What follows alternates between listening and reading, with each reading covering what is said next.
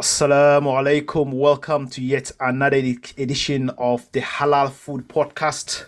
Today we've got the pleasure of bringing in our brother Muhammad, who is here to clarify a few things about our previous podcast with a gentleman called Asalat.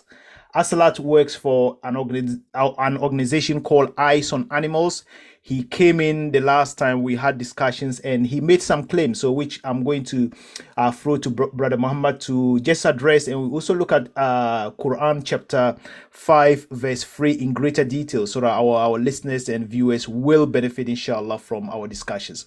So without much ado i invite brother muhammad to introduce himself before we start Khair. Assalamu alaikum wa rahmatullahi wa barakatuh. So, um, my name is Muhammad Mizanur Rahman. I, I, usually go by the nickname uh, Abu Bara. Uh, I have studied Islam for over 20 years now, um, uh, alongside a number of students of Sheikh Omar Bakri Muhammad in the UK and in Lebanon, as well as um, having a, a, bachelor's degree in Islamic studies. Um, I have uh, looked um, quite in depth at this topic before. Um, I remember the scandals that came about before uh, when HMC, as one of the, uh, the, the bodies, started to come out um, and reveal a lot more information about what's happening with the slaughter situation in the UK. So I'm familiar with the situation in the UK quite well as well. Alhamdulillah, you are the right person to to sort of uh, have an interaction with to to discuss this thing. So my first question, one of the things that uh, brother Aslat, uh, the, the gentleman from Eyes on Animals, uh, uh, he's also a Turkish but based in Germany. One of the things he did, he said was that if an animal dies before slaughter, so you if you if you for, he gave an example where if you know the cause of death of an animal, uh, that if he's got a farm and he goes home, come back to the farm and sees that an animal is strangled, he knows the cause of the strangulation. He knows that the animal has died as a result of the strangulation. He can cut the neck and still consume it. According to him, that is acceptable as halal. Can you just throw some light on dead animals being halal? Yes, so um, in the verse, sort of matter, the verse three, uh, this matter is very clearly explained. So when Allah subhanahu wa ta'ala uh, forbade al meta, the meta is described as dead animals, dead meat. Um, and I, I, saw the podcast, uh, he, he, mentioned it as being carrion. Now, carrion you can define in many ways, but the way the Sharia works is the language is subjective not only to the people and the usage of the people that um, use it in, in, the time of the Arabs before the Quran was revealed, but also by the definitions laid down by the Quran. So when Allah reveals certain words, Allah redefines words. So this has been mentioned that this verse, in fact, came to address the understanding of the Arabs from Jahiliyyah about what is considered to be dead meat, meta. So in Tafsir al-Qurtubi, on this verse, on Surah Ma'idah verse 3, uh, he mentions very explicitly addressing this exact point. He says, وَكَانَتِ الْجَاهِلِيَّةُ تأكل المتردي ولم تكن تعتقد ميتة إلا ما مات بالوجع ونحوه. So he said, in the time of Jahiliyyah, they used to eat the animals, and mentioned al-mutaraddi, the animal that's fallen and, and died from a long fall. Okay. And they never used to believe that this was meta, or dead meat, uh, except if it was if it died but from hunger or something similar, دون سبب يعرف, without a cause or a reason that they knew about. This is how the Arabs in Jahiliyyah used to define uh, meta, the, the dead meat, because they also don't eat carrion. Nobody will eat rotting flesh. Yeah, so they did not eat meta, but they didn't consider, consider animals which they knew the root cause of its death such as a fall or uh, strangulation or drowning, they didn't consider that to be meta. And then he continues, he said, فَأَمَّا هَذِهِ الْأَسْبَابِ فَكَانَتْ عِنْدَهَا كَالذَّكَاةِ uh, and they used to consider these causes of death to be a form of zakat, a form of purification. The way uh, Brother Asad mentioned in his, his podcast, that any form of completion of the death, he considered that to be a form of uh, completion or zakat or purification. But then he continues, uh, Imam al-Qurtubi said, فَحَصَرَ الشَّرْعِ that the Sharia has specified specifically as the cat, uh, the purification or the slaughter the, uh, as being في صفة مخصوصة على ما يأتي بيانها. Uh, upon a very specific description that Allah has specified uh, in the in the text. وبقيت هذه كلها ميتة and everything besides that is considered to be ميتة according to the Sharia. وهذا كله من المحكم المتفق عليه and this is from the clear-cut explicit matters from this verse المتفق عليه which means it is agreed upon among all Muslims. Okay. Um, and there are uh, there's another statement from uh, Imam uh, Tabari in Tafsir Tabari on the same verse. He, he narrated the ijma' on this matter as well. Um, narrated from Abu Umar, it said, وقال أبو عمر قد أجمعوا في المر في المريضة regarding the sick animal. He said it has this consensus upon that. التي لا ترجى حياتها أن ذبحها زكاة زكاة لها إذا كانت فيها الحياة. He said that there, there's a consensus that if the sick animal for whom there is no chance of uh, survival, is going to be it's definitely going to die. Yeah. Slaughtering it is the cat for it. It is uh, purification for it, as long as it still has life. إذا كانت فيها الحياة. في حين في حين ذبحها at the time of slaughter. And he said وعلم ذلك منها بما ذكروا من من حركة يدها أو رجلها أو ذنبها أو نحو ذلك. He said and it's known whether it still has life in it from whether it is still moving. Instead, if it's moving its, its arm or its leg or its limbs or something similar to that. It said, وأجمعوا أنها إذا صارت في حال النزع ولم تحرك يدا ولا رجلا أنه لا زكاة فيها. And he said, and there's consensus also that if it does not continue, um, if, it, if it does not move, it no longer moves its, any of its limbs, uh, his, arm, his arms or his legs, then there is no way for you to purify it. There's no way to slaughter it for it to become halal. Um, and there's more than that as well. In fact, on this ayah, when Allah subhanahu mentions the istithna, the exception, to say except if you purify yeah. it. Yeah. Uh, Imam al-Tabari narrates that there are two different opinions about what this means. The one is the opinion which says, and there is no third opinion, the first opinion is that all of these items that we mentioned, al-mawquda, the man, the animal that's been beaten to death, or the one that falls from a, a long uh, height, or uh, the one that's been gored by horns, etc. That all of these types of uh, animals, apart from the pork, yeah. if they uh, are injured in this way, but you reach it and slaughter it while it's still alive before its death, then it is halal uh, but otherwise, it is not halal. I'm going to mention some of those quotes as well that clarify that further. The second opinion, however, is that actually this exception does not refer to making these halal. So Imam Malik, for example, believed that if an animal has uh, deadly wounds from goring or falling or uh, beating to the head, even if you slaughter it before death, is not halal.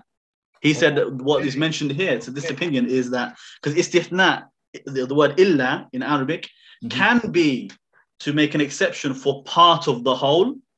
It can also mean a distinction between two very different things. Okay. So, like in Arabic, you can say a group of men, illa, uh, except for the horse. And that does not mean the horse is man. It means that the horse is not part of the men. So there are many uh, statements in the Quran where Allah uses language like this. Both of them linguistically are correct. So Imam Malik took the position that what the verse is saying, that all of these types of animal and food are haram, yeah. from the dead meat to the blood to the pork to that which is slaughtered for other than Allah and the stunned meat or the um, the gored meat, the ones been gored by horns or one who falls from a height. All of these are haram. The only thing is halal is that which you slaughter in the normal way. So this is the opinion of Imam Malik. He separates it completely. Yeah. There is no opinion at all that the animal which dies through any means before you're able to slaughter there, there's no opinion in the history of Islamic scholarship that permits that and consider, consider that to be halal. Um, and what we have to understand is that we cannot just look at the verse of the Quran in Arabic or any other language without understanding the context, because these were revealed to people. The Prophet Muhammad and his companions, he addressed them.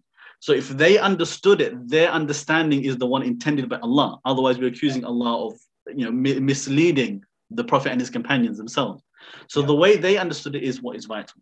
So if we look to Ibn Abbas, no. And even, in fact, a number of uh, companions, Qatada, Ibn Abbas, um, as well as uh, Tabi'een, such as Sha'bi as well, they mentioned very specifically Yeah. that um, it must be when they are alive. Um, in one uh, one hadith in, in Tafsir al-Tabari is mentioned, um, mentioned the word wafihi ar-ruh. He said that uh, if um, okay, so uh, let me give you the full quote, inshallah. So he said, يقول هذا حرام. He said these things, these meats are haram. لأن ناسا من العرب كانوا يأكلون ولا يعد ولا يعد uh, يعدون ميتا. Because from the time of Jahiliyyah, the Arabs they used to eat these types of meat. Uh, this one specifically talking about the one which is gored by horns, for example, Yeah. and they did not consider it to be meita. Uh, إنما يعدون الميت الذي يموت من الوجع and they only used to consider what, what is dead meat from well, what died of hunger this is from Okay. a different quote not from the, the previous one Okay. فحرمه الله عليهم so Allah forbade this for them with this verse إلا ما ذكروا اسم الله عليه وَدْرُكُوا ذكاته وفيه الروح except for that which the name of Allah has been mentioned and while you reach it while it still has its soul Okay. uh, Brother, in Brother another Muhammad, Brother Muhammad, before you concede, uh, before you continue, just just stop there, please. I, I want to. One of the argument he mentioned was that there is nowhere in the Quran or Hadith or any of the interpretation that says when an animal is strangled, when an animal died through goring horns or uh, through a fall, you have to slaughter it before it dies. All he says is you have to slaughter it. It doesn't say you have to slaughter it before it dies. So I want you to emphasize on that. So please con- continue. But I want you to emphasize that it says the animal should be alive at the point of slaughter. Yes, a- absolutely, it does. And in fact, there is um, hadith from a number of the companions of the Prophet ﷺ answering this very question. So, um, if I give you one example, Yeah. um, this is in Surah Tafsir al-Qurtubi uh, on, on the verse Uh, is narrated there with the full isnad in there as well. Uh, he, he mentioned, okay, this, is this is a statement from the ulama, the consensus among the, the ulama, that uh, he said كل ما أدرك ذكاته من المذكورات وفيه حياة. He said it only refers to permitting the, the animal which is being slaughtered while it still has life, hayat. Um, another example, going back to the companions, I'm looking for a specific quote um, where it's been mentioned in uh, Bukhari in Fath, and in Fath al-Bari from Ibn Hajar, an explanation of this, and also in Sahih al-Muslim. The Prophet Muhammad sallallahu alaihi wasallam, he spoke about the situation where uh, an animal has been killed from hunting. He's, uh, and he mentioned, the Prophet sallallahu alaihi said, if you are um, hunting a with your dog, with a hunting dog, and said, and you find your dog with another dog carrying the bird or the animal that you've hunted, then you cannot eat it. And this is because of the doubt caused that you're not sure whether it's your dog that killed it or the other dog that killed it. In another hadith, he mentioned if you shoot a bird and the bird falls into water, you cannot eat it because there's a doubt whether it was your arrow or whether it was the water, the drowning that killed it. Mm. So these things completely clarify where there's any doubt at all about whether your slaughtering or hunting is the cause of the death or any other cause beside that, that becomes prohibited. And there's a consensus among the scholars that the original rules for all meats, slaughtered or unslaughtered, is that it is haram until it is certain or clear that it was slaughtered or hunted either by a Muslim or somebody from the people of the book. Similarly, there are in Kitab al-Mughni, is also been narrated a number of hadith where it mentions examples of uh, two arrows. So if you are hunting and there happens to be a mushrik that was also hunting, and both of your arrows hit an animal, and you find the animals to be dead, then you are not allowed to eat that meat because you don't know whether it was your arrow or the arrow, arrow of the mushrik that, that killed it, which would mean that you cannot be certain that it was halal. So all of these clarify that the only way that it can be halal is if the cause of death was the hand of a Muslim or, or somebody from the people of the book through either the proper slaughter or through hunting. Any other method is not allowed, or any uh, accidental death is not allowed. Also, there's a case where Ibn Abbas was, um, you know, consulted about uh, an animal that uh, that was hunted but then fell down, Yeah. and he said, and he was found dead. He said, "Do not eat it." Um, and also, uh, there, there's a clarification where it was the question was asked to uh, scholars from the Tabi'een, and I'm just trying to find that specific quote Okay. where they asked him, "How will we know if we can uh, eat it? If it can be if, if it can be purified?" Uh, and he said that you will know it because its eye is still moving or its limbs are still moving. That is how you know that you can still till you can still slaughter. And if it stops that, that means it is dead and you can no longer slaughter. It can no longer be halal. So from all of these different quotes and all of these different references, the scholars from every single school of thought were in agreement that any animal that is dead at the point of slaughtering, that slaughtering does not count and it will never be considered to be halal, uh, even if um, it was you know, not rotting or, or anything like that, even if it was fresh. The moment it stops um, having signs of life, it can no longer be slaughtered.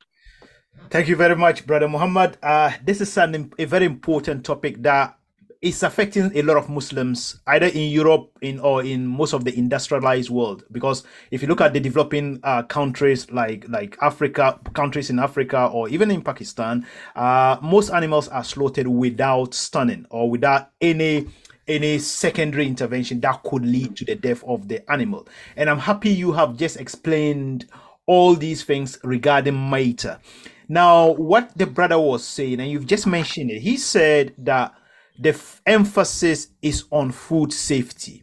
As long as the animal is not rotting, as long as the animal is is slaughtered even after death, the animal should be should be okay. I understand food safety is very important in in in in, in Islam because of uh, halal and tayyib because tayyib is all about food safety. So thank you very much for clarifying that. Um, the other thing I wanted to say is in most uh, abattoirs in, in Europe and in in uh, in America, animals are slaughtered after what we call gas stunning or modified atmosphere stunning, where animals are exposed to a gas. The gas essentially kills them, but when they exit from the gas chamber, they are then the necks are then cut. When you cut the neck, you can see the animal bleeding. You may you may not see any movement in the animal because the animal is dead. What would be your opinion on that? If the cause of death you have caused it because you have exposed the animal to to a gas, it's not about the animal falling or the animal being gored uh, by horns, but you have caused the death by exposing it to gas before bleeding it. In that instance, can we say it's halal or that is still not halal? Okay, so from two perspectives, um, Yeah. I want to discuss this. First of all, Yeah. the verse in Surah Ma'idah, verse 3, um, also mentions the animal that died from suffocation or strangling. Uh, similarly, with uh, drowning is under the same verse. Yeah. So, uh, gas um, you know, suffocation would can be considered to be the same type of uh, death. So it would be considered to be made a, a- dead animal and prohibited, and the slaughter after death would not be uh, valid in order to make it halal. So uh, this would be prohibited. So that is the first thing. The second thing is, and and you touched on it uh, uh, there as well. The methods that people are using, and they're using this verse to say that if we can just slaughter the animal before it dies after stunning or suffocation or anything else, that is not the intent of the verse. The verse was talking about a situation where an animal died or was uh, suffered a deadly wound through some means, uh, and you killed it, you slaughtered it before it passed away. It was not intended as a permission for you to, to beat an animal or to suffocate an animal or strangle it. That is considered to be a form of torture. And torturing the animals is prohibited in Islam, and that is known by necessity, and is, it cannot be part of our industry that we are make a business out of torturing thousands of chickens and animals uh, an hour just to um, you know to speed up the process of, of slaughter. That cannot be permitted. So that would be considered a sin, even if you were able to slaughter it before if its its final final breath, if you like. So, uh, from my perspective, I do not believe that we as a Muslim community should be cooperating with and doing business with slaughterhouses that engage in this clearly prohibited practice, even if they're able to slaughter it before it passes away. So, is not just the perspective of okay, it's, the suffocation and the is something that makes the meat haram. The very practice of deliberately making these animals suffer this type of trauma is itself a, a sin and haram act, even if the meat it has question over it whether whether people you know might debate about if it's, if it's halal or haram or not. We should not be engaging in that in the first place. Okay thank you very much brother muhammad. Another thing you've just mentioned is the fact that Islam holds animal welfare in high regard. Because if you are warning, if, if if if Allah is warning us, or if there are practices in Hadith that is warning us that look, we should respect the welfare of animals and we intentionally expose them to any abuse, then on the day of judgment, we will be uh, accountable for that. Now, the, the, the, other question I've got is uh, uh, we talked about gas stunning. There is a gas called carbon dioxide. And we know that from research that carbon, when, when animals are exposed to carbon dioxide, it is aversive. It is not good for their welfare. Many researchers have, have reported this. What advice have you got to uh, to halal certification bodies to muslim abattoirs or to butchers? Because it is our butchers the muslim butchers who go in and buy these products. What advice have you got for them in trying to buy products from animals uh, from from processes that expose animals to welfare compromises so my advice to them is that your relationship with animals is part of your relationship with Allah subhanahu wa ta'ala. No. Allah has put responsibility on the uh, the, the uh, hands of Muslims uh, or of people in general in this earth to uh, look after the animals and the environment around us. And that includes to treat them well. So the Prophet ﷺ narrated about um, a cat that was tortured by its owner. And by the torture mentioned in this hadith is just that it was uh, held imprisoned and was not allowed to uh, go out to hunt, nor was it fed. And Allah um, promised to uh, punish the owner of that with hellfire as a result. Any form of cruelty to an animal is something we are accountable for. It's not just a question of business or trade or profit or, or, or the bottom line. This is a, a, matter of closeness to Allah subhanahu wa ta'ala and accountability. We will have to answer for every single animal that suffers at our hands on the day of judgment. And we will have to deal and face Allah subhanahu wa ta'ala to answer it. So that is a responsibility, not just for the abattoirs, but those who do business with those abattoirs, and for us as consumers as well. We need to be careful what we uh, what we consume and who we uh, who we spend our money with, because we are also ultimately supporting that um, the torture of those animals in that process. So it's not something which is a secular matter. This is a matter which is part and uh, at the heart of our own deen and our relationship with Allah subhanahu wa ta'ala. Once again, thank you very much, brother uh, Muhammad. I've got one last question for you. Uh, you know, in Surah Al Ma'idah, uh, Allah uses the word or the word uh, maita is used. Now, brother Asalat was saying when maita is used, it actually means decaying animal. It doesn't mean dead animal. From what you've explained, you are saying it means dead animals, and he's saying it means decaying or rotten or animals that, that are in a state of being uh, uh, rotten.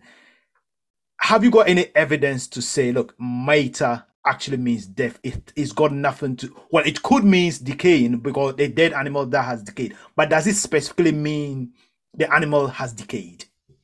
Well, I mean, from the root of the Arabic yeah. is literally from the word uh, moat. So any animal which is dead is considered to be uh, meta or mayet, and this is from the, the, grammatical root of the yeah. verb. It, it's, it's, it's, the same in meaning.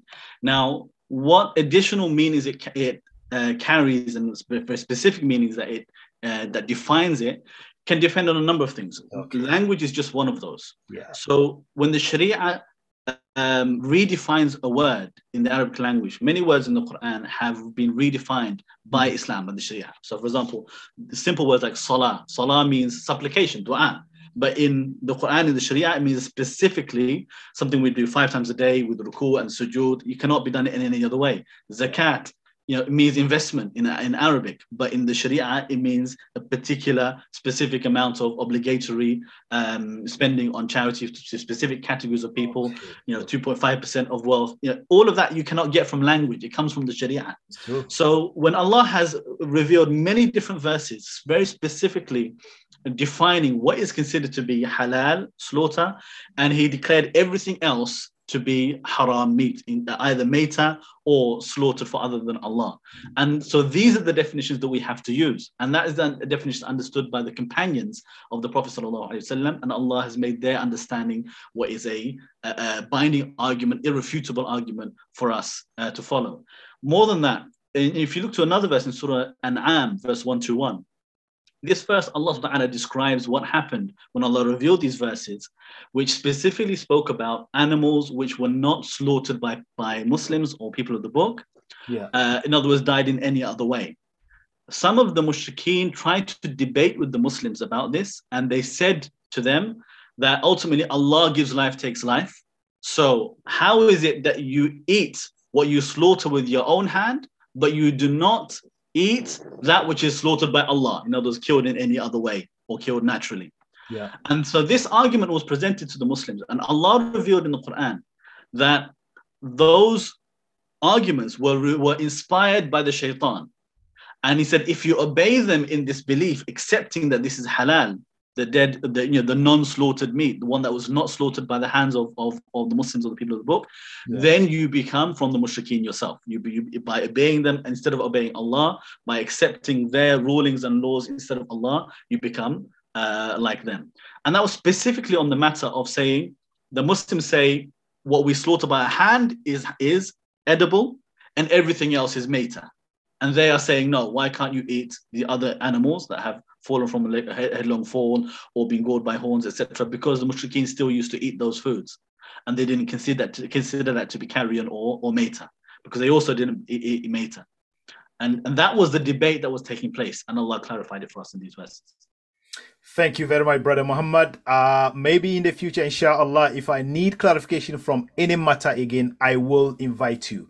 But I would like yeah, to, to um, yeah, on behalf of my listeners and, and, viewers, I would like to say a big thank you for sparing some time to come in, uh, come to come on the podcast. Okay, assalamu alaikum.